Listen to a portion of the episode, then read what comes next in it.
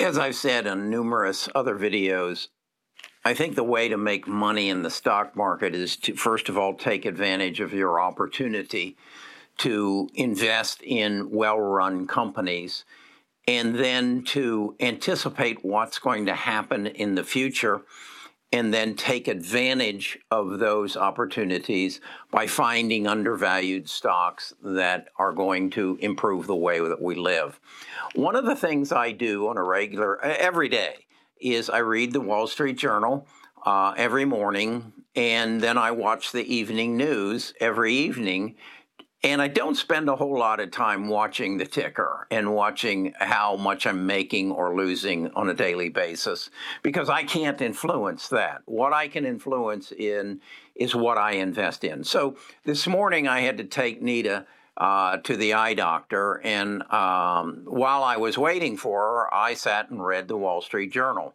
And in this morning's Wall Street Journal, the first thing that leaped out of me is loan income helps Bank of America profits. And it shows me some charts here, and it shows me that the biggest money that they made was in deals, in I guess financing the SPACs and things of that nature. Over alongside of it says Deere workers strike, walkout spreads, and basically what that article says is that John Deere workers are saying no, your 6% isn't good enough. We're the workers. We want to share in your profits. And I'm not. I have varying opinions on that. I turned the pages, and deals power Morgan Stanley's profits. And as I read, I find that these banks' profits are going up anywhere from 45 to 60% in third quarter, as opposed to normal third quarters 2019. Citicorp's soars, profits soar 48%, rally the stock. And then I come down here and it says junk loan shine as investors pile into risky parts of CLOs.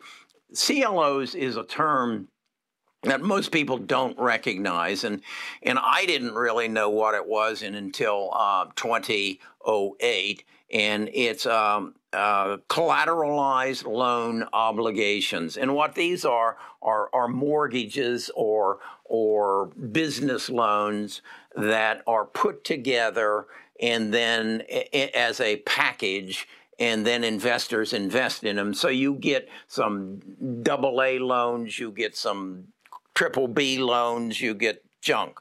And they're saying that these loans are yielding 29.7%. That just threw me right back to 2008. That's exactly what was happening then. Then I turned the paper, and it tells me that Bank of America stands out from the pack. These banks are making enormous amounts of money. Then I read here, retailers charter ships to ensure supplies. What? And as I read into that, I learned that let's see, it's Home Depot, Costco, Walmart, Coca-Cola, and Dollar Tree are actually chartering ships to go to China to get the supplies that they need for Christmas, because the supply chain is broken and they can't get them through the normal supply chain. I learned that what used to take 40 days from the docks in Shanghai to the warehouses in Chicago now takes 80 days, and that there are 60 ships sitting in the harbor at the LA harbor when normally there are none. And even though Joe came forward and said, let's put the port on a 24-hour workday, 7 days a week, you still don't have the truck drivers. You still don't have the people at the railroad depots. You don't have the warehouse people. And so this thing isn't going to go away. And then I drop down, and here it says China's property market faces $5 trillion in of reckoning. Wow, that's pretty heavy. And then I drop jobless claims drop, production prices climb, and then a big article on what's behind the worker shortage. All of this, it sums up to one thing to me, and that's what this video is all about. It's a long time getting here, but I wanted you to go through, as I was waiting for my wife, what I was reading, and I'm thinking, what's going on, and how can I profit from it? I'm not your financial advisor. I'll be right with you. Best of Us Investors presents Cary Griegmeier.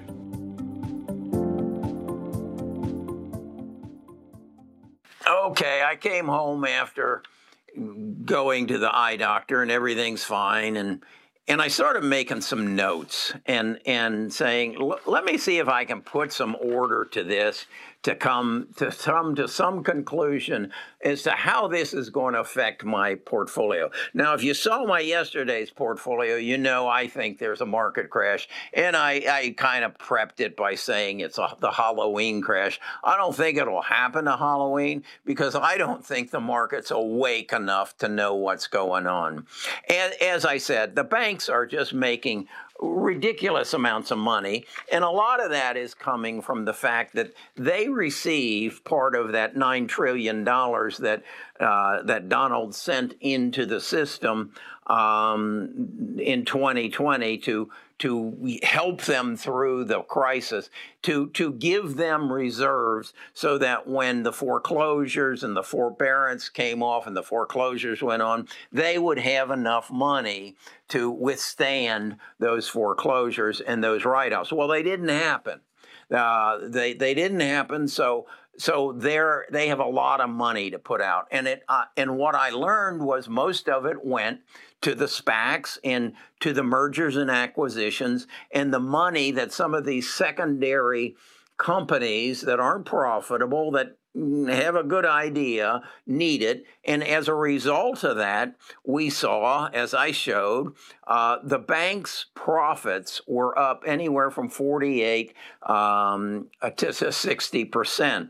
And the biggest part of that their fees were up 88%, particularly in the case of Goldman Sachs and some of the others. And these are the fees they're charging small companies that need to raise capital to go public and to finance their ideas. The other area that their profits were very heavily up was not lending to consumers, but lending to individual investors against their margin accounts. Those profits were up 25%. These are all speculative things. And then when again, I told you about the article that said that these collateralized debt instruments are coming back into play. If you don't know what that is, right under the description, I've shown you 5 movies you should watch. One is The Big Short, and they'll do in The Big Short, they'll show you a little block tower where they said, okay, this mortgage goes bad and this junk bond goes bad, and then the whole collateralized debt obligation collapses, and investors don't get their money. Well, if some of that is some of that $5 trillion that's going to come from China, you now understand that this is a very precarious position. And I think, as it said, that investors are making 29% on it. That's insane. The only place you can make more than that is these banks. What is it they said? Goldman Sachs shares are up 50%. Bank of America shares are up 49%. So we know that they're profiting off of this unrealistic needs for small companies and then needs for chasing returns. Then you throw into it inflation and the labor shortage. 43 million workers are missing. Where did they come from? Well, the 3.6 million of them are baby boomers who said, I'm just going to retire. Enough with this nonsense. We can make it on what we got. So now you have a labor shortage, which means then that companies are going to have to pay more.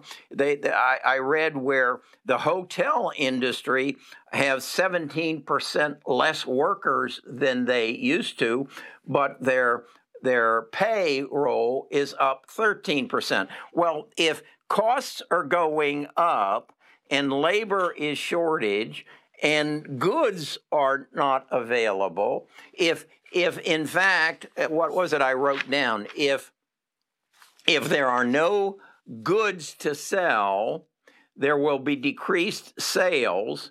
If there are decreased sales, there will be decreased profits. If there are decreased profits, price of stocks will go down. So we're in a crazy curve here. We've got banks making money hand over fist as a result of the $9 trillion that came and the overexuberance of lending to shaky organizations has rings of 2008. And then you have labor shortage of 43 million workers missing. So you're going to have to pay workers more. And John Deere's on strike because the workers want some of John Deere's profits. I'm seeing inflation. I'm seeing labor shortage. And then I'm seeing on the positive side of it, how do you solve this problem? You solve this problem basically through technology. If you don't have the truckers to pick up the containers, to take them to the trains, to take them to Chicago, you need to get autonomous trucks. I think that's that solution. If you can't get goods out of China on a timely basis, so retail can't sell us what we need for Christmas, and they get it 80 days, they get it in March, and they have to store it, and so their profits are down. What do you do now? You bring the manufacturing to the United States. How do you do that? I think it's 3D printing and robotics. I think that's the answer to that problem. So we've got the truckers are going to be replaced by autonomous truckers. We don't need any more some goods from China because we can print them with 3D and have robots make them because we don't have workers to do it. I think I see where we're going. And this is what Cathie Wood has been telling us for 3 years now. Disruption. Technology disruption. So understanding where we're at, I think we're going to see a correction. Maybe not by Thanksgiving, maybe shortly after Christmas, but then this problem has to be solved. You just can't say, okay, we're going to live with it. You can't do that. And I have confidence that somebody in Washington understands this because they are trying to raise $3.5 trillion to rebuild our infrastructure. And Joe has held up that big 33 album, which he said are semiconductors. So I think they're aware of it. But they don't have the solution before Christmas. They don't have a solution before this time next year.